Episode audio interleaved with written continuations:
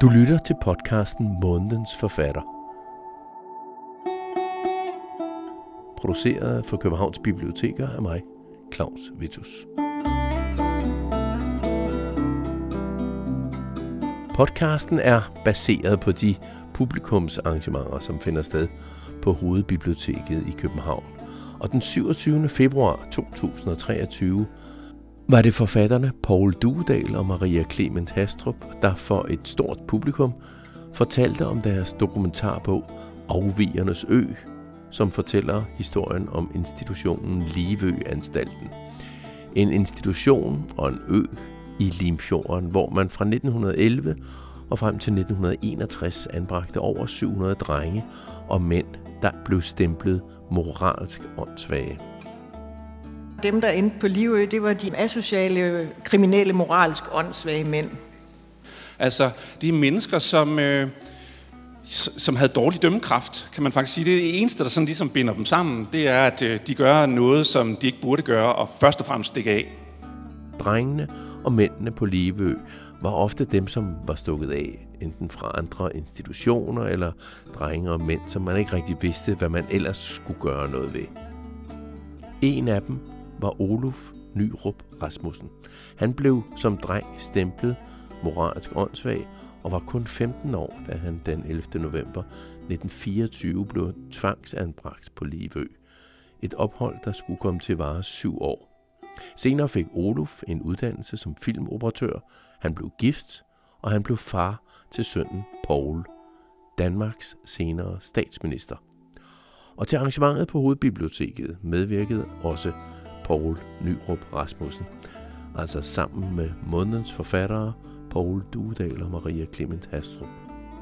Tilsammen havde de tre også været hovedpersoner i en DR-dokumentarfilm, men baggrunden for arrangementet på Hovedbiblioteket var altså en aktuel bog.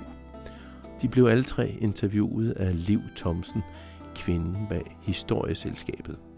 Velkommen til en times snak om dansk socialpolitik i forrige århundrede, og til en meget personlig historie for den tidligere statsminister Poul Nyrup Rasmussen. Jeg synes, at, at øh, jeg for det første gerne vil sige, at jeg er meget positiv overrasket over den interesse, I udviser ved at være her i aften. Og øh, virkelig, jeg kan anbefale den bog, der står heroppe, som en af de smukkeste, både udseendesmæssigt og indholdsmæssigt, jeg har set i mange år. Og jeg tror, både tv-udsendelserne og bogen her, jo taler til os i, midt i en tid, som både er præget af trusler og af usikkerheder, øh, og vel også et eller andet sted, når jeg synes, jeg kan fornemme jeres kropssprog og de mange af jer, der er mødt op her, som lidt historieløs i virkeligheden. At vi er tilbøjelige til, som, som især blandt, blandt ungdommen, at betragte vores liv som, som en her nu situation, hvor vi en gang imellem øh, godt kunne savne at have et fodfæste, der kunne guide os lidt bedre. Så min rejse på Livø sammen med Maria og med Paul har jo også været for min part en, en rejse gennem et langt liv og en lang slægt. Og jeg fortolker sådan set også den store interesse, der har været for dokumentarfilmen og forhåbentlig også for den her smukke bog, som, som lidt en længsel genkendelse for mange af jer, fordi jeg kunne se, at de mange positive reaktioner, jeg har fået, Danmarks Radio fortæller mig, at knap en million seere har fulgt den her dokumentar. Når, når den har vagt så stor interesse, er det fordi, man jo har hørt om personer i ens egen slægt tilbage i tiden, så man kan genkende lidt her og lidt der. Og man har jo mødt, hørt om personer i ens slægt, som ikke var særlig velansete, som nærmest var lidt anormale, som nærmest faldt udenfor. Jeg mener, hvem af os har ikke et slægt, øh, en, en person i slægten, som, som man så lidt skævt til? Sagen var jo også den, da min far og mor flytter ind i husvilde øh, i Esbjerg, hvor jeg bliver født i 1943, har jeg ladet mig fortælle, at den øvrige del af slægten gik og sagde til en anden, da jeg blev født, hvad skal der dog blive af ham lille Paul? Så det, bogen og rejsen for mig på Livø er jo også en rejse i, hvis du har fået et stempel, så hænger du på den, ret lang tid. Og derfor er historien om livet jo også et budskab til os nu om stunder om at passe nu på med at give hinanden et stempel. Og slet ikke et stempel, man ikke kan slippe af med igen. Så derfor håber vi jo selvfølgelig også, at det vi kan huske og lære for livet, det er, giv nu folk en chance, inden I giver dem en bestemt betegnelse, for det kan være ret svært at slippe af med igen. Olof var ikke, min far var ikke meget for at snakke om, om, om Livø. Rent faktisk gik der mange år, før jeg overhovedet blev, blev klar over, at han havde været på Livø. Og det er nu sådan med en ung knægt, øh, når han kan mærke på ens far, at det, det vil han helst ikke snakke om, så trænger man sig ikke på. De gør man ikke i min barndom. Det er måske lidt anderledes nu om stunder. Øh, men, men sådan var det jo. Og det tror jeg hang sammen med, at han, han dels stadigvæk følte en, en, en skamfuldhed i forhold til den historie, dels kunne mærke på den øvrige familie, at han var sådan lidt familiens sorte får. Rygtet går jo, da han bliver født, øh, der var han født for tidligt. Han var så lille, så han kunne ligge i en cigarkasse. Det jeg trøster mig med, det er ikke tilfældet for mit vedkommende. Men, men han var, han var der uleset, og det fulgte ham faktisk op igennem historien, også efter han var kommet ud fra Livø, og lang, lang tid efter, mange år efter, som vi måske kan komme ind på, og som bare bekræfter mig i, det enkle spørgsmål, som man også kan stille, det er, jamen hør nu her, Paul, alt det din far har været igennem på Livø, og den arbejdsløshed, han kommer ud til i 1931, der var 38,5 procent arbejdsløshed i Esbjerg, og han havde ikke en chance med det stempel, han har fået. Hvordan klarer han sig overhovedet? Hvordan kommer han igennem? Hvorfor knækker han ikke? Og det synes jeg er det andet budskab, jeg, jeg i hvert fald har lært fra livet og har fået med mig fra livet. Det er årsagen til, at Olof, min far, klarer den. Det er, at han møder et menneske, som siger til ham, du er god nok. Du skal tage dig sammen, og nu skal jeg opdrage på dig. Nu tager vi dig indenfor i, i forstanderens bolig, og du lærer manererne og opfører dig ordentligt. Men du får en besked om, at du dur. Og det er det, jeg også mener, at det meget vigtige moderne budskab til mange inden for psykiatrien, og til mange, som har en søn eller en datter eller en bror, som ikke trives. Det handler ofte om relationen, at møde et andet menneske, som viser den grundlæggende tillid, vi alle sammen har brug for. Vi kommer mere konkret ind på, hvad det er for et menneske, der har så stor en indflydelse på Olofs videre skæbne. Men øh, først og fremmest kunne jeg godt tænke mig at øh, ankomme til øen. Øh, der er øh, der er i scene sat en scene, eller der er lavet en scene, hedder det, øh, i, i tv-serien, hvor man følger Olof ankomme i bullermørke øh, i november, mener jeg det er, sidst på eftermiddagen. Øh, hvad, hvad er det øh, for en ankomst, de her mænd, drenge, øh, har på øen i, øh, i 1910'erne og frem efter? Jamen, øh, de er jo sejlet fra Lykstør, som øh, er en sejlads cirka halvanden time øh, derfra, hvor de øh, måske har siddet i Lykstør rest inden, hvis ikke de er kommet på en af de tre sejldage, som, som der er til øen. Og så forestiller jeg de her unge mennesker, ligesom Olof, for vi stod og talte på havnen. Du kommer og sejler fra Lykstyr klokken 3. Han ankommer den 11. november. Det er mørkt, som øh, serien også beskriver. Og han øh, ved faktisk godt, hvad han skal over til, fordi det her med livet var ikke noget, som var ukendt i, i datiden. Det var noget, man brugte til at true sine drenge med. Øh, hvis ikke sådan og sådan, så kommer du måske til Livø. Så jeg tænker, det har været øh, en hård sejlads. Jeg er sådan en, der selv tager søsypil for at sejle til Livø. Så øh, hvis nu du aldrig har sejlet før og skal ud på Limfjorden, der er rigtig styg der, så er du søsyg, når du går i land. Du ved lidt om, hvad du kommer over til, men du ved ikke, hvilke mænd du møder. Du ved bare, at, øh, at det kan være en, en hård kerne, du kommer over til. Og så sker der jo det, at du bliver ført op til inspektørens bolig, Øh, der bliver taget et, et forbryderfoto, for det er det, det er. Så, så nogle af de her billeder, som du blev også meget berørt af at se, Olof, på det billede, der er taget, fordi det er sådan et, et ægte billede. Det er simpelthen for mange sådan håbløshed. Der ser du dem i deres øh, måske værste øjeblik, at, at nu er de anbragt og, og på ubestemt tid og, og overlægens noget, som vi også skriver i bogen. Fordi det var jo ikke sådan nærmere defineret for dem, hvad skal der egentlig til, for at jeg kommer væk herfra igen. Så på alle måder har det været en, øh, en, en hård sejlads fra Lykstør, fordi dine tanker må have kørt om hele tiden. Hvad kommer jeg over til? Hvem skal jeg være sammen med? Hvem er de? Hvad, hvad er det for mænd, der bliver anbragt her? Hvad er fællestegnene? Øh, jamen, hvis man skal komme med et fællestræk, så er de jo som udgangspunkt rigtig unge. De fleste er mellem 13 øh, og 24 år, to tredjedel af dem. Og øh, årsagen til, at de er anbragt, det, der er selvfølgelig også nogen, der er meget ældre. Øh, årsagerne til, at de er anbragt, det kan vi se ud af, af statistikker, der er lavet. Øh, jamen, det er vagabonderingstendens, og det vi dækker over, at man stikker af ned for bregning, eller øh, er en, der har lidt svært ved ude i samfundet måske at passe øh, sit, sin plads. Altså en, der driver omkring eller stikker af. Så har vi øh, 20'erne, Øh, Birgit Kirkebæk, som er en af, af Danmarks førende inden for, for øh, forskningen her på det her område. Hun øh, har jo også beskrevet Livø som cykeltyvenes ø, fordi det er 20 og små tyverier, mange af dem øh, ender på øen for. Og så har vi altså også den sidste gruppe, som er de her sædelighedsforbrydere, hvor, øh, hvor de er hardcore forbrydere. Nogen, man ikke har lyst til at møde ude på gaden. Så, så det er virkelig en broget skare, og det er også noget, der volder problemer de første år, også at få skilt, øh, skilt folk ud, sådan at du ikke har sindssygt over. For det er sådan meget vigtigt at pointere, at for Christian Keller, så er det mænd, der er svage i ånden. Jeg kan altid bedst lide at vende den om, fordi mange oversætter åndssvag til, til udviklingshemmet. Og sådan kan man ikke se det i tiden. Det er mænd, der har en dårlig karakter, der ender på Livø.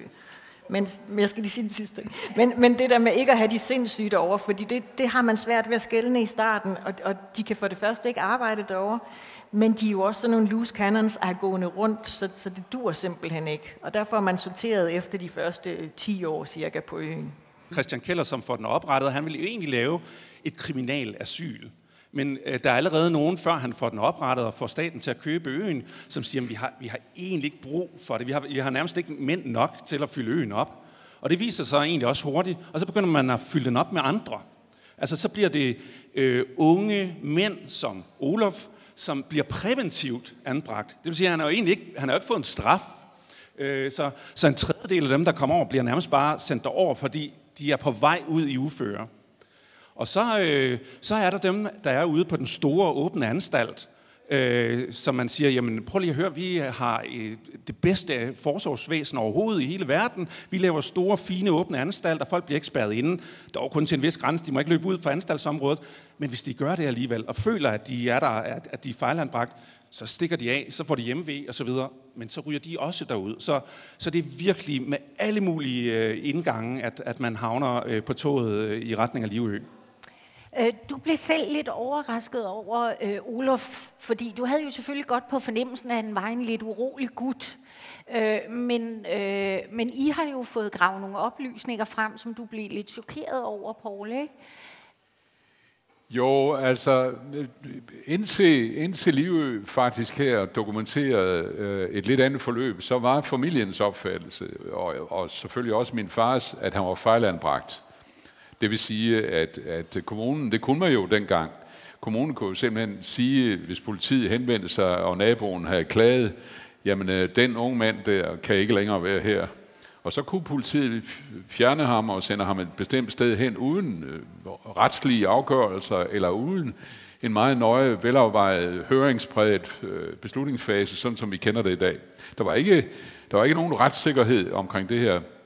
Så familiens opfattelse var, at han, han havde været noget urolig, og han kunne godt lide at gå rundt med sådan en, en luftbøsse, som han havde skudt lidt med i gangen indimellem. Og den sure øh, øh, husejer, som tog for høj husleje i forvejen, og derfor ikke var særlig populær i familien, han er så klaget over min far. Første gang, da han var 10 år. Og politiet tropper jo op og vil tvangsfjerne ham som 10-årig. Der siger moren alligevel, selvom hun havde, hun var mor til en stor flok på, på syv børn, ej, det ville hun under ingen omstændighed være med til, øh, og øh, han får lov at blive. Så går der jo de her år, som, som øh, man har hørt om, indtil han øh, bliver klaget over en gang til, og så falder hammeren den her gang. Jeg troede, at det var sådan en forstærket fejlanbringelse, indtil Paul Dudal øh, tager mig ind på Viborg Stadsarkiv og viser mig nogle optegnelser fra indberetningerne fra politistationen i Esbjerg. Og der står jo, at min far står i køkkenet og sigter på familien med en pistol. Og det var en chokerende oplysning for mig, fordi øh, han var jo en fredelig øh, far der i, gennem al den tid, jeg har kendt ham. Så han må have været fuldstændig desperat og befundet sig i en, en helt ukontrolleret situation, når, når sådan øh, en politirapport kunne, kunne beskrive, hvad der faktisk foregik. Og der står man jo øh, pludselig og må tilpasse sin, sin opfattelse af, hvad det egentlig var, der var sket.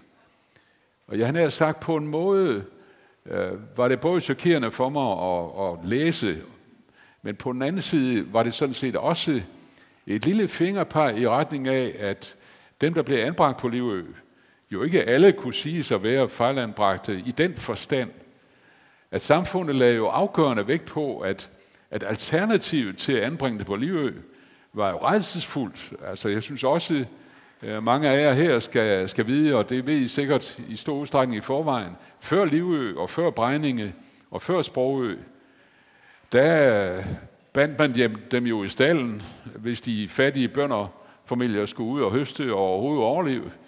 Eller man anbragte dem i kister eller i forfærdelige fængsler. Så på den måde, hvis jeg kunne øjne bare et lille bitte retsskridt, som peger i retning af, han var sgu meget urolig, ham, øh, Olof der, øh, og man havde ikke nogen andre steder at, at, at, øh, at placere ham, og faktisk, og det var udslaggivende for mig, kunne jeg se i politiets rapport, at min mor, min bedstemor, altså Olofs mor, havde accepteret i anden runde, at han, øh, han måtte til, til Livø. Så skæbnen rammer ham jo meget, meget hårdt. Jeg kunne godt ønske, at der havde været nogle mellemstationer. Øh, det var der ikke, og derfor var den erkendelse også for mig en, en, en chokerende ny erkendelse om, at der pludselig var her en side af ham, som, som jeg ikke havde set før. Jeg finder så ud af, efterhånden som vi graver os igennem øh, med, med to køndige vejledere, som Maria og Paul, at der var jo meget, der førte frem til den desperation, som, som, som kendetegnede ham. Mange, mange nederlag, nederlag gjorde jo, at, at min far simpelthen til sidst følte sig så desperat, at han optræder truende i forhold til andre. Det kender vi jo også i nutidens beskrivelser, desværre.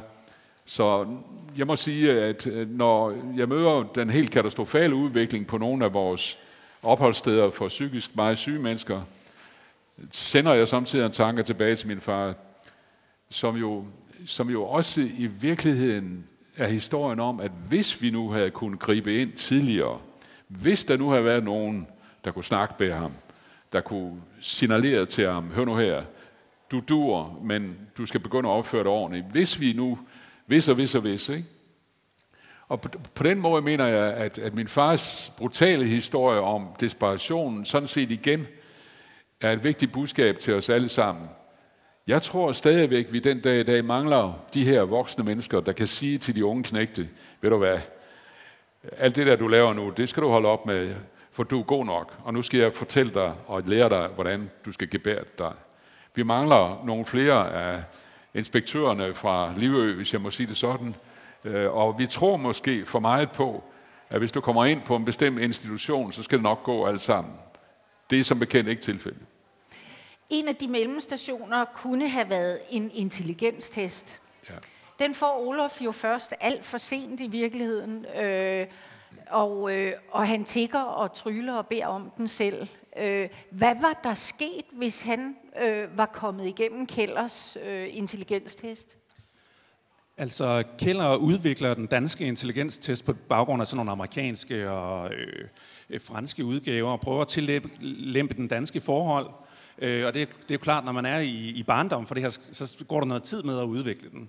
Og så bliver det sådan lidt et spejlbillede af gode borgerlige øh, normer, sådan lidt i overlægens egen ånd, og man, der er visse ting, man skal vide, som kræver en god boglig uddannelse. Og hvis man som Olof øh, har skulket lidt for meget for skolen og blevet mobbet, og, og måske også er sent udviklet, altså på grund af sygdom og, og så videre, Øhm, jamen, så er der ikke taget højde for den øh, i, i de her første test. Øh, ordblindhed også var også noget, man ikke øh, sådan kunne, øh, kunne måle og ikke øh, tog højde for i starten. Så altså, så, så alt er jo øh, sådan øh, i sin vorten, kan man sige. Så, så det er jo ikke sikkert, at han ville øh, have passeret testen øh, så meget ung. Men øh, som han bliver ældre og mere moden og får nogle livserfaring og så videre, jamen så han, så er det jo et andet menneske, der svarer på de spørgsmål. Og, øh, og så svarer han jo rigtigt på dem alle sammen. Men, men det er jo egentlig også fantastisk. Her, må- her må jeg sige, godt gået, Olof. Da han er blevet voksen der, så skriver han til overlægen, det er en stor fejl, at jeg ikke har fået en intelligenstest, for nu kan jeg pludselig ikke få et chaufførkort, hvis jeg ikke kan vise, at jeg har bestået. Og overlægen skriver så tilbage til ham, jamen altså, hvis du gerne vil øh, komme til intelligensprøve, så kan du godt det. Og del mig, om min far han ikke tager sin gamle rustne cykel og cykler fra Esbjerg til Brejninge 100 kilometer, uden gear, vil jeg lige sige, øh, denne gang, og består med glans og cykler tilbage igen og, og får sin eksamensbevis lidt senere. Det er da godt gået, synes jeg. Og tyder på, at der har været noget viljestyrke i ham. Han har været simpelthen stedig. Det er slet ikke en egenskab, jeg kan genkende, men det er jo trods alt, trods alt godt gået. Ja. Men jeg vil sige, Liv, altså, øh, vi har jo undersøgt det her, og der er faktisk he, i hele anstaltens historie, der er der kun cirka en tredjedel, der får lavet en øh, intelligenstest. Og en tredjedel ud af den tredjedel har en IQ, der ligger over 75, Mm, som ligesom er, er, hvad skal man sige, øh, normalitetsgrænsen. Så, så i den forstand er de jo fejlanbragt. Når man i samtiden ikke mener, at de er det, så er det fordi, at øh, øh, de er jo ikke anbragt der på grund af manglende intelligens, kun i hvert fald. Altså det er den dårlige dømmekraft. Det er, at de gør noget, som det øvrige samfund ikke bryder sig om, eller de øh, i ufører. Øh, så, så man har simpelthen en særlig kategori øh, for dem, der ligger lige netop der på normalitetsgrænsen. Og så man kan godt være over, og så alligevel have udvist øh, ja, øh, dårlig dømmekraft, og så, så ryger det ud. Og det er jo det, at de såkaldt rigtige åndssvage, de bliver jo i brejning. De bliver på den store anstalt, men de moralske åndssvage, de ryger til Livø og Sprogø. Øh, og, og der skal de jo øh, blandt andet arbejde. Øh, fordi det er de jo i stand til. De er ikke så syge, så de ikke kan tage for hånden. Og det arbejdet, har i, øh, arbejdet er universalmidlet på Livø, ikke? Jo, og det er det jo stadigvæk, kan man sige, i vores samfund, at man skal bidrage, ikke? Øh, jo, det er jo ro, renlighed og regelmæssighed, fordi øh, det, det er midlet, og det er det, der skal opdrage dem øh, med opholdet på øen. Og så er det selvfølgelig også praktisk for Christian Keller, fordi han har skabt den her ø, som er mere eller mindre selvforsynende, så, så der er jo masser af opgaver, der skal løses hver eneste dag i, i landbrug og gardneri og skovbrug og, og hvad de ellers kan sælge øh, til fastlandet. Men, men arbejdet er kuren, og øh, de arbejder seks dage om ugen derovre. Øh, fuldstændig regelmæssigt kører programmet syv til, øh, til middag, en lang middagspause, arbejde til klokken 5, mad klokken 6, i seng og med låste døre klokken 9. Og sådan kører det. Og noget, der også er tankevækkende derovre, det er det her med, at man begynder at finde ud af, at det er ret væsentligt med nogle fritidsaktiviteter for dem, fordi de har jo fri om søndagen. Man får ret tidligt øh, biograf derovre, mm. og Olof bliver filmoperatør, og han har sikkert siddet som en af de første år øh, i forsamlingshuset på Livø og, og set film. Men årsagen til, at de får det, det er sådan set ikke så meget for mændene. Det er sådan set, fordi der står øh, direkte i beslutningsreferatet, at lediggang er fandens hovedpude. Og, og det er jo det her med, at øh, de, de skal have tankerne væk fra flugt. Og sex. Og sex, fordi Ja. det er jo en anden ting. Det er en Det ø det. for mænd, og der foregår øh, mange ting derovre. Og i øvrigt et paradoks, kan man sige, fordi det er jo også seksuelle afviger, dem har vi jo ikke været inde på. Man accepterer også homoseksualitet, fordi man accepterer alt på den ø, som øh, ikke foregår selvfølgelig i det åbenlyse, fordi det kan man jo ikke have, men som skaber ro derovre. Altså det der med, en ting er, hvad der bliver dikteret fra Brejning og fra overlægen, det sørger man selvfølgelig for sker i 98 procent af tilfældene, men der er også nogle ting, hvor man kan se, jamen der vælger inspektøren derovre, at jamen, jeg skal simpelthen have ro på min ø og forhindre oprør, og når man har alle de her unge mænd derovre, ikke? det er mænd, som er i deres seksuelle mest aktive alder, øh, men de kan ikke få afløb med, med kvinder, øh, hvis de ellers er til kvinder. Øh, så, så vi kan også se ganske tankevækkende, da vi sad og kiggede, at nogle af dem, der øh, min- mindst sjældent øh, forsøger at flygte, det er jo så seksualforbryderne. Det er jo tankevækkende. De har jo et paradis derovre. Ja. Og man tør ikke tænke på alle de unge fyre, øhm, som så ikke har et paradis. Ja, på et tidspunkt så siger øh, inspektøren derovre, lad være med at sende flere unge smukke mænd, mm. fordi øh, nogle af dem bliver altså udnyttet og har lige pludselig masser af cigaretter og sådan noget. Så, ja. Men, men altså, der er jo, øh, når vi taler om sex, så er der jo alle mulige grunde til det. Altså, det er jo sådan, at ude i Brejning, der har man jo øh, kønsopdelte øh, afdelinger, og dem, der er det den drivende kraft i, i anstalten derude, altså det er jo dem, der ligger på, lige på normalitetsgrænsen, som kan gå til hånd i landbruget osv. Der er et mand, mand, mandshjem, og der er et, øh, et kvindehjem, og de må under ingen omstændigheder komme i berøring med hinanden. Og det vil de jo hellere end gerne jo. Øh, og så, øh, så bruger de jo så øh, alle de muligheder, der er. Øhm, og hvad hedder det, øh, og mødes jo nogle gange lidt gedulgt, og vi har et fantastisk billede, der kom lige ud af en patientjournal, af et forlovelsesbillede. Altså to, som har mødtes sådan lige på grænsen i krat eller et eller andet, og besluttet, nu øh, tager vi vores fine søndagstøj på, de går jo i uniformer ellers, øh, og så, går vi, så stikker vi af, så stikker vi af op i Brejning by, går ind til en øh, privatfotograf, så får vi taget vores forlovelsesbillede, og det bliver opdaget dagen efter, og øh, han bliver sendt til Livø, øh, simpelthen for at, at skille det med. Øh, og de ser aldrig hinanden igen. Han dør af tuberkulose over på øen. Men der er jo også tilfælde, hvor det ender øh, uheldigt og tragisk. Jo, der er jo øh, overfald på køkkenassistent, øh, der er et mor, øh, som skyldes øh, forelskelse-seksualitet, ikke? Men egentlig forbløffende lidt i forhold til, at det er 50 år, ikke? Der er et drab, ja. Øhm, og der er det her overfald på køkkenassistenterne, men man kan jo se i den interne korrespondence, der står sådan, jamen de har også drillet ham. Altså det er ikke sådan entydigt, hvorfor han overfalder dem. Øh, han, han er blevet mobbet gennem længere tid, og skal han overfalde dem? Nej, selvfølgelig skal han ikke det, men, men det er også noget frustration. Ikke?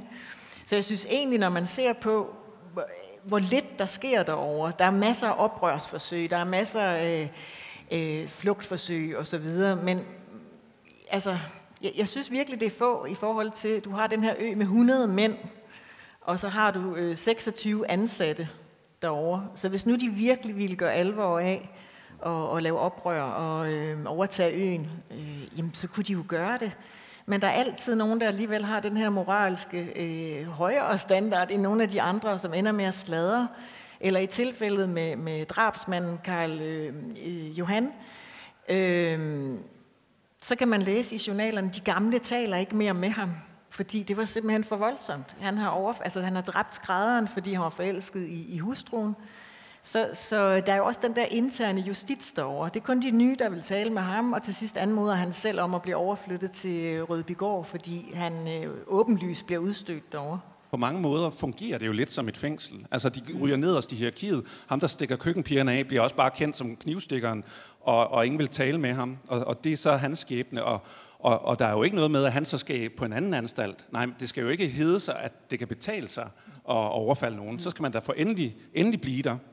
Øh, og på samme måde med, med nu taler vi lige om, om seksualitet før, altså når de har været der længe nok, så kommer de ud i homoseksualitet. Mm. Altså der er en, der øh, hedder øh, Johannes, eller øh, Gnisten, bliver han kaldt, fordi han, øh, han er placeret derude, fordi han er, kan lide at lave bomber. Øh, øh, han, han har jo øh, været forlovet og så videre, men efter han har været der syv år, så finder han lige pludselig ud af, hvorfor man godt kan forelske sig i andre mænd. Fordi det er lidt ligesom i fængsler, når man har været der længe nok, så, så er det ligesom de tilbud, der er. Og så bliver han så håbløs øh, forelsket der, øh, som rigtig mange af de andre. Og så må de jo så må de ud i skoven. Så kan de øh, gøre, hvad de vil derude. Bare det ikke er åbenlyst. Man, ja. har, man har et meget pragmatisk forhold til det, ikke? Øh, og, og det tænker jeg også for at få inspektøren ind. Øhm, øh, der, der er jo, øh, altså det hele må jo hænge og falde et eller andet sted på personalet. Keller, han kommer på besøg øh, en gang imellem, og der er en livlig korrespondence. Men det personale, som er på øen og som bor på øen, må have haft en kolossal betydning. Vi kommer senere ind på, øh, på i forhold til Olof. Men, men øh, bare generelt kulturen og inspektørerne og personalet Altså man kan jo sige, at der er to vigtige mennesker, to mænd. Det ene er overlægen, han kommer en gang om måneden, og det er ham, der har det overordnede ansvar. Det er også ham, der tager den endelige beslutning, om man skal blive der, eller skal tage, tage med ham hjem. Og mange er der jo sådan i gennemsnit 2-3 år, og øh, andre er der i 37 år eller 48. Øh, så, øh, så, så de har jo noget at gøre med, hvordan man, man opfører sig. Men det foregår i korrespondence, tæt korrespondence med inspektøren, som har, har med dem at gøre på daglig basis. Og igen øh, selvfølgelig øh, daglig øh, samtale med de husfædre og, og folk, der er rundt omkring i pavillonerne, hvor de bor. Så, øh, men det er et meget hierarkisk system, kan man sige. Altså, det er jo, og det er jo også i samtiden et hierarkisk samfund. Altså, der er nogen, der bestemmer. Øh, men de to, øh, og måske den vigtigste alligevel, er jo trods alt inspektøren. Det er hans kongerige. Mm. Og Olof knytter sig til en af inspektørerne derovre, ikke? og du mener selv, at det har en afgørende rolle fremover for ja, ham. Ja, det var Jensen, som, som, øh, som Paul var inde på, som var inspektøren, og som jo, øh, som jo kendte øh, alle hans gutter eller øh, udstøtte på øen. Person. Han, han kendte dem, og de havde kælenavn, og han, jeg tror, han, han havde udviklet en stort ansvar, en stor ansvarsfølelse for hver enkelt af dem omgav dem med en betydelig interesse. Det var jo også sådan, at de, som, som Paul og, og Maria har fortalt om og skrevet om, når de kom ud fra øen, nogle af dem, så opretholdt de jo en korrespondence med Jensen. Skrev til ham, og han var jo flink til at skrive tilbage. Øh, jeg ved ikke, hvor mange breve jeg, jeg så i arkivet af, af min fars meget smukt formede øh, øh håndskrift, som blev mere og mere øh, eftertænksom og voksen. Og det, jeg er mest imponeret af, det har vi ikke nævnt endnu, det er, når du kommer på Livø, så ryger alle bøgerne. Du må ikke læse, du får ikke nogen undervisning. Det er arbejdet, som Maria sagde. Og alligevel kan jeg jo se, og det er måske Jensen eller bogholderen, som på en eller anden måde har lært min far noget om at skrive rigtigt og stave rigtigt og, og forme sig. Og det var imponerende, for han var en ung knægt der på, på en 13, 14, 15 år, med, med, med den øh, barnlige håndskrift, man har til den tid, og så til han er øh, de der 6-7 år ældre, og det er jo imponerende at se, hvordan han udvikler sig. Øh, også formuleringsmæssigt. Så Jensen har, har givet ham en, en opdragelse, det er jeg helt sikker på. Og, og det er jo ikke sort og hvidt, og det synes jeg heller ikke, det fremgår af bogen. Øhm, altså, Keller er jo også et menneske i virkeligheden, der gør mange ting i god vilje. Ja, altså han er helt overbevist over, og det er alle politikerne, der støtter op, at det her det er den bedste mening. Øh, altså det er jo mere os i dag, der siger, at det er jo ikke altid den bedste mening er den bedste løsning. Altså, men det, det, det har været det skridt på vejen, som han tænkte var det bedste. Og, og alternativet, som Paul var inde på, det var meget værre. Og han havde været en tur rundt i Tyskland, og han havde set, at der spærrede man bare folk inden. Og, og det gjorde man jo også i Danmark. Man havde Rødbygård, man havde en øh, anstalt i Ribe, som var for de her kriminelle. Så der var de spærret inde i små celler. Så, så her var en mulighed for at købe en ø, hvor, det kun, hvor, der, hvor de kunne løbe ud og rundt lige så frit, som de gjorde i Brejning, men altså omgivet af naturlige grænser. Og han var jo helt overbevist om, at, at altså, øh, det var jo uproblematisk, for der var, der var så langt over på den anden side, så, så der ville ikke ske noget. Ja, han vidste godt, at det kunne fryse til om vinteren, men, der var, men det var 5-6 km derover, så det var der ikke noget menneske, der ville øh, forsøge at og, øh, og, ja, øh, at komme over på den anden side. Men der går lige nogle få uger, så er den første allerede afsted, så der har han altså forregnet sig. Og så, så sad man altså med øen og, og får de her ja, 400 flugtforsøg, som vi har registreret. Og der kan man jo også se faktisk i, øh, i bogen, der har vi jo øh, sammenholdt flugtforsøgene mm. med isvintre. Og det er jo helt tydeligt, at, at der er virkelig mange flugtforsøg, øh, så snart også, isen fryser til. Ikke? Der er et skønt billede, hvor øh, Paul står og kigger over på fastlandet og siger, jamen man kan jo godt forestille sig de her ting, det er jo lige derovre. Altså fordi afstanden virker øh, meget mindre, end den reelt er.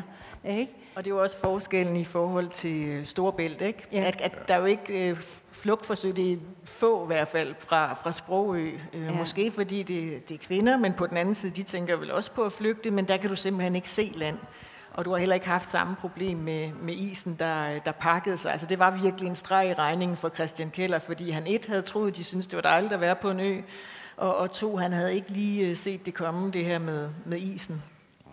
No, og så vil jeg jo sige, at der går sport i det også. Altså, de begynder jo så, ja, ja, internt at, at prale med, altså, hvis, hvem der kan lave den bedste tømmerflåde og komme over på den anden side, og hvor længe de kan holde sig over på den anden side, inden de bliver fanget. For alle bliver fanget før eller siden. Den har rekorden af vist ude i tre år. Det lykkes ham altså at holde sig i live og, og sådan under øh, falske øh, identiteter. Altså, øh, holde og det er jo ikke, fordi de ikke bliver straffet. Altså. Nej, altså, øh, det er lige lugt tilbage i cellen jo. Ja. Altså, som udgangspunkt, så, så kan øh, anbragte, altså, der er jo en grund til, at de ikke får almindelig fængselsstraf. Det er, at man regner med, at de ikke forstår straf. Mm. Så man kalder det heller ikke straf. Man kalder det behandling. De skal, de skal have sådan en korrigerende behandling, og det gør man altså på samme måde ved at putte dem ind i en celle. Eller lidt mildere, så kan de få tvunget sengeleje Øh, det betyder, at man får frataget sit tøj, så man ikke sådan lige stikker af, øh, og kun kan ligge under dynen, og så får du øh, havresuppe. Og i det antal dage, som inspektøren nu synes. Det, der jo er allersværest for os øh, at forstå, det er jo øh, de meget radikale metoder, man så begynder at ty til. Øh, og det er jo øh, sterilisation og kastration, som med en lang række af love bliver indført fra 1910'erne. Øh, hvad er det, der sker der? Altså, det er jo, det er jo, øh, det er jo Steinke, for eksempel, øh, gammel socialdemokratisk øh, fyrtårn. K.K. Steinkes ja. og hans socialreform. Ja. ja. Det, vi er under opbygningen af, øh, af velfærdssamfundet. De første spæde øh, mursten bliver lagt, øh, konturerne øh, til, til det samfund, vi lever i i dag. Øh, og så samtidig så steriliserer man og kastrerer man folk. Det er svært at forstå. Ja, men tingene hænger jo nøje sammen der, fordi man, øh, man giver, og man tager. Fordi det, der sker med Steinke, det er, at han, øh, han skriver det her, eller han får egentlig til opdrag at kigge på, hvordan man kan omordne socialvæsenet. Og øh, det kommer han med et bud på, men i det bud, som så også bliver udgangspunktet for øh, socialreformen i 33, der ligger jo også, at øh, det her meget berømte øh, citat, at øh, man behandler undermåleren med al omsigt og kærlighed, men en ret tager man fra ham, og det er retten til at sætte børn i verden. Så, så det her med, at man begynder at gå fra almisseprincippet til, øh, at alle har rettigheder til at blive støttet, hvis de kommer ud i uføre, det, det gælder bare ikke alle. Så der er den her gruppe af uønskede i samfundet, som, øh, som det kommer til at koste for, og som man så anbringer ude på øer. Så på den måde er det jo sådan øh, bagsiden af medaljen, som vi også beskriver i, i bogen, at, øh, at vi får en velfærdsstat, som vi jo fortæller vidt og bredt om ude i hele verden, og øh, jeg selv sidder udbredt mig om den i USA og, og fortalt godt og sådan. Vi har bare lidt glemt, at der er også nogen, hvor, øh, hvor, hvor de skal betale en pris for at at vi får de her forbedringer. Og Olof vælger helt frivilligt, mere eller mindre frivilligt, øh, at betale den pris af egen fri vilje. Ja, jeg ved ikke, hvor fri viljen i virkeligheden Nej. var, kan man sige, men, men det, det første, vi, jeg skal sige, det er jo, at, at tvangssterilisationen bliver indført i 1934.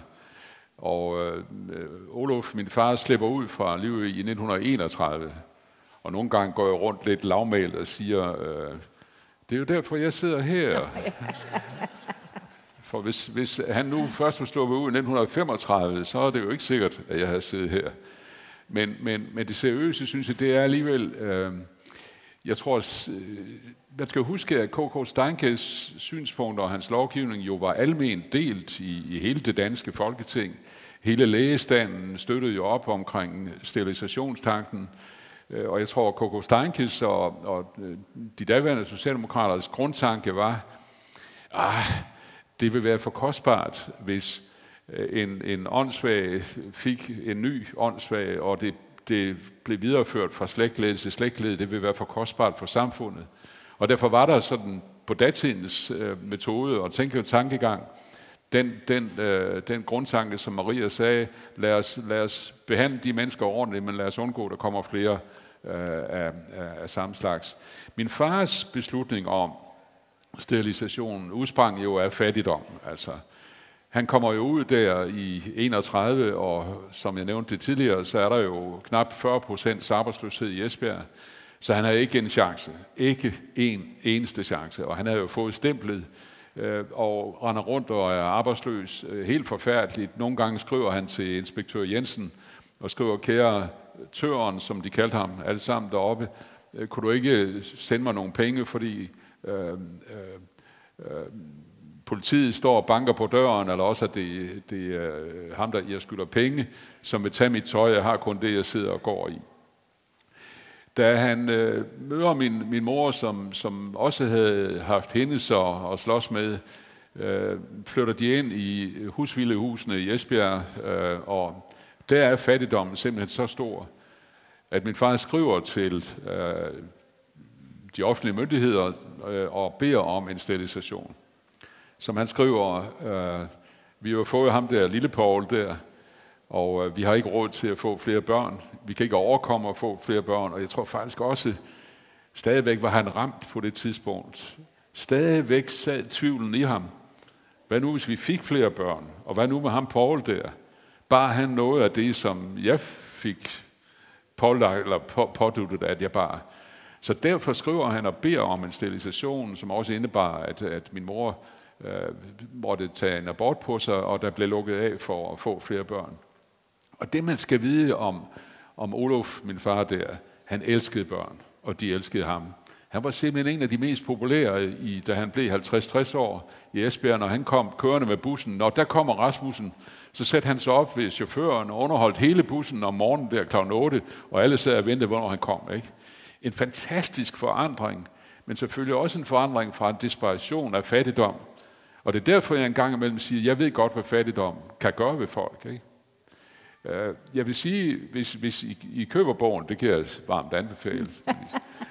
På side 204 er der et billede af forbryderalbums billedet af min far. Og der er virkelig, virkelig ikke meget at komme efter der, hvis I ser ham. Der er ikke noget håb, der er ingenting. Mm. To sider længere hen på side 206, der er der et andet fotografi af min far. Et billede af filmoperatørbeviset. Her ser vi en mand, der er styr på det. Cirka et par 50 år gammel. Klart blik. Hvad så? Jeg kan genkende ham, som var det mig selv, var lige ved at sige. Øh, og jeg synes egentlig, at, at der ser man øh, skæbnen for, for min far, men også for andre, hvad forskellen egentlig er, hvad, hvad starten i livet var, og hvad starten i livet, og hvad, hvad, hvad midtpunktet i hans liv kunne blive. Takket være, at han havde mødt nogen, som havde sat ham øh, højt, eller havde værdisat ham og sagt, du er god nok, og så hans egen øh, helt uforståelige råstyrke, mentalt og, og praktisk, som selvfølgelig gør, at jeg synes, når jeg går rundt og, og, og prøver at, og hjælpe mange sårbare unge i dag, hele tiden at huske dem på, husk nu, at livet er på den måde ikke ligesom en perlekæde kun af lykkelige øjeblikke, men både de mørke og de lyse øjeblikke. Og det er faktisk ret naturligt. Vil du have glæden, må du tage sorgen med. Og det er den der grundlæggende indstilling, som vi også bærer med fra livet, og som historien om, om, om min far jo også er en bekræftelse på. Så, så bare lige, det er en god bog. Olaf var bange for at videreføre øh, den sorte slægt, ja. som man taler om på det her tidspunkt, og, ja. øh, og du skriver selv, at du selv var en øh, urolig gut. Ja. Øh, og netop derfor bliver det måske nemmere øh, at forstå beslutningen om sterilisation, selvom man elsker børn. Det og fattigdommen. Øh, Olaf går det godt med. Øh, hans søn bliver statsminister. Men hvad med de mange andre skæbner, de 700 andre skæbner fra Livø. Hvordan går det med dem? I har jo været nede i dem alle sammen.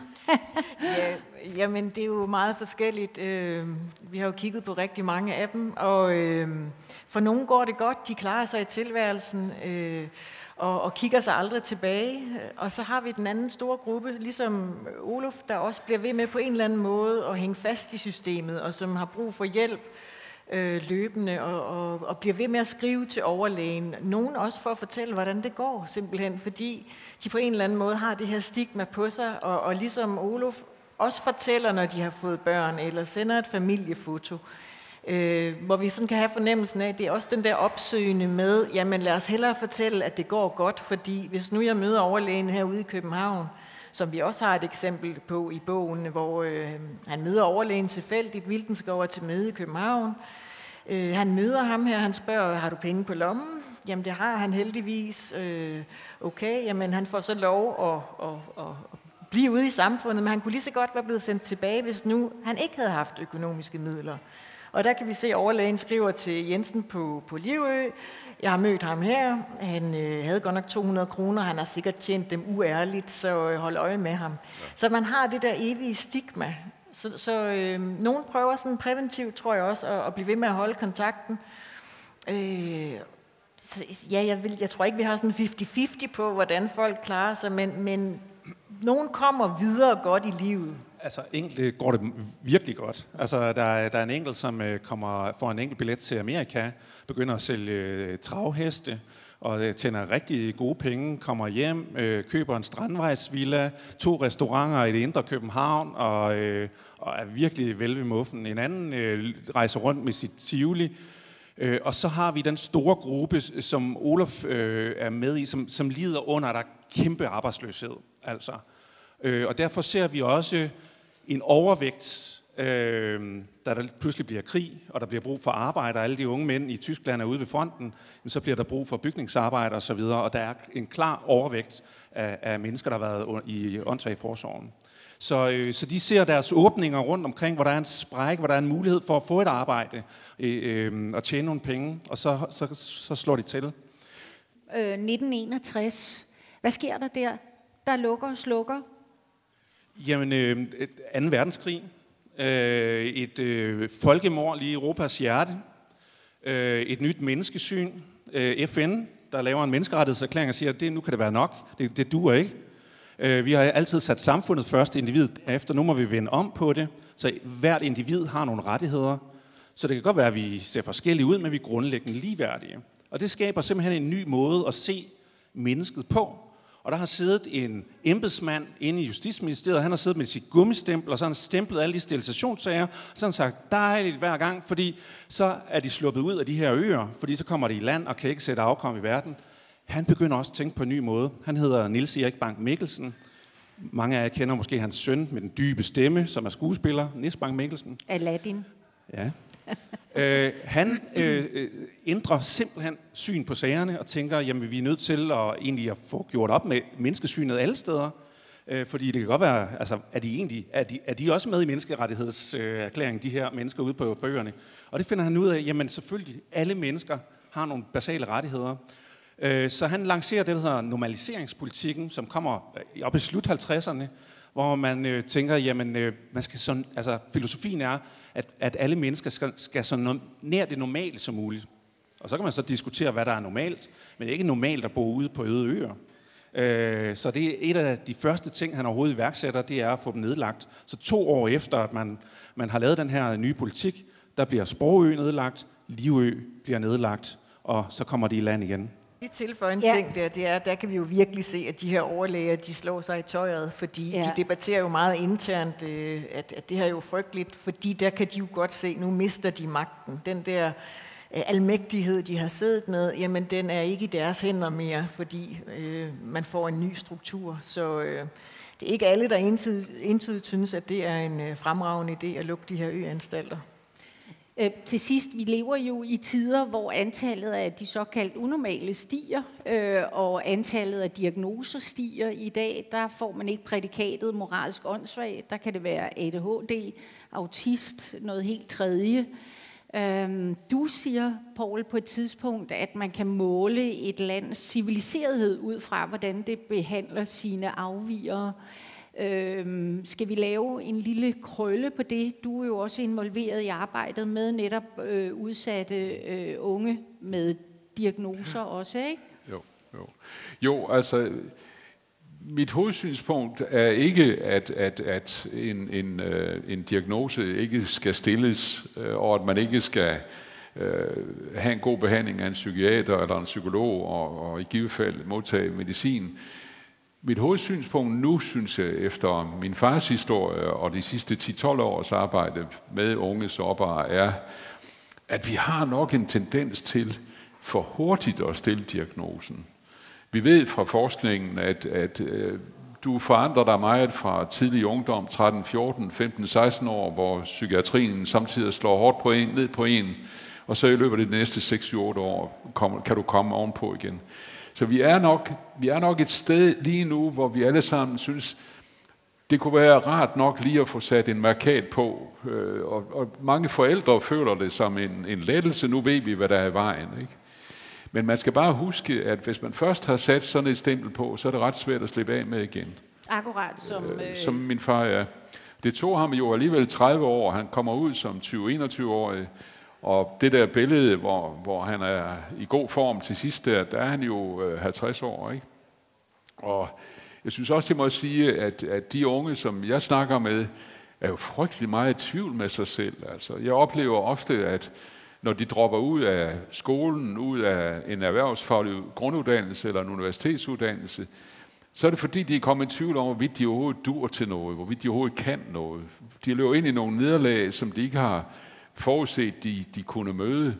Vi andre har måske fået en lidt mere robust opdragelse, og, og en lidt mere robust, kan man sige, hård barndom, ungdom. Øh, og, og der kunne jeg godt tænke mig, at der var nogle flere, som gav de her unge en chance for at få lov at fortælle, hvordan de har det, og få lov at hjælpe dem. Og det er det, vi gør, blandt andet i Headspace. Jeg vil godt sige, sådan for at vi nu ikke skal kede os alt for meget i aften, også noget kontroversielt, som handler om, at jeg håber, at den 10-års psykiatriplan her, vi nu forhandler i Folketinget, den ikke alene bliver et spørgsmål om mere af samme slags. Det er rigtigt, at vi har brug for nogle flere sengepladser, og vi har også brug for nogle flere psykiatere. Det tager 12 år at uddanne en færdiguddannet psykiater. Så vi har altså brug for, at de 20 procent af en ungdomsårgang, der i dag mere eller mindre mistrives, at der bliver gjort noget særligt for dem meget tidligere. Og her er det så, det med civilsamfundet kommer ind. Her er det så, at vi med alle de der enkeltpersoner, vi kan huske fra Livø, som, som jo har et godt blik for de her unge, og tog sig af dem, når de kommer ud igen, at vi prøver at bære det ind igen i det moderne samfund. Jeg, jeg synes, man må sige, at, at samfundet lige nu har bevæget sig fra et omsorgssamfund til et behandlersamfund. Du skal være ret syg, hvis du skal ind og behandles. Og det kunne være godt, hvis der var sådan en, en ny strømning, som, som sagde, du, vi, vi vil godt være med til at hjælpe dig op på sporet igen. Og det er det, jeg tror er en af, af lærerne. Nogle flere mellemstationer?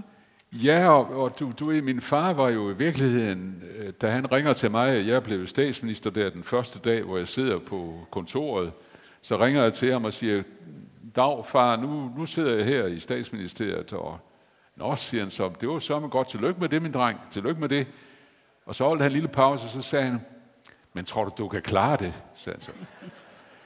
Og det, der sad i ham, det var jo, det var jo ah, var han nu alligevel en af de sorte slægter, som Vildenskov overlægen havde, havde skrevet en artikel om, hvor han jo i en moden alder, der ser han den der artikel, så skriver han, kunne hjælpe mig til overlægen, så siger han, nu vil jeg gerne spørge dig en ting, overlæge. Hører jeg til de sorte slægter? Og det er derfor, han siger, tror du nu, du kan klare det?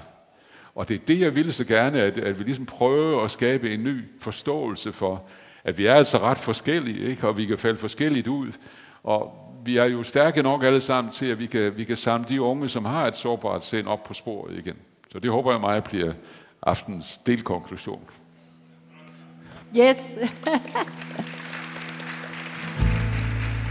Med klapsalver sluttede publikumsarrangementet den 27. februar 2023, og det var klapsalver til forfatterne Paul Duedal og Maria Clement Hastrup, og ikke mindst også den specielt inviterede Paul Nyrup Rasmussen. Arrangementet handlede altså om dokumentarbogen Afvigernes Ø og om institutionen Liveø-anstalten. Hvis du vil høre flere podcasts fra arrangementerne Månedens Forfatter, så kan du finde dem på vores hjemmeside, og der ligger også en litteraturliste til det her arrangement på denne her fil, som du har fundet, hvor end du har fundet den, om det er på din smartphone eller din computer, eller hvor som helst. Musikken i baggrunden her er Epidemic Sound, og det var også dem, der lavede musik til i starten. Der vil være flere arrangementer på Hovedbiblioteket og på Københavns Biblioteker med forfattere, som fortæller om deres bøger. Følg det alt sammen på vores hjemmeside bibliotek.kk.dk Altså bibliotek.kk Det står for Københavns Kommune.dk På genhør i den næste podcast. Mit navn er Claus Vitus.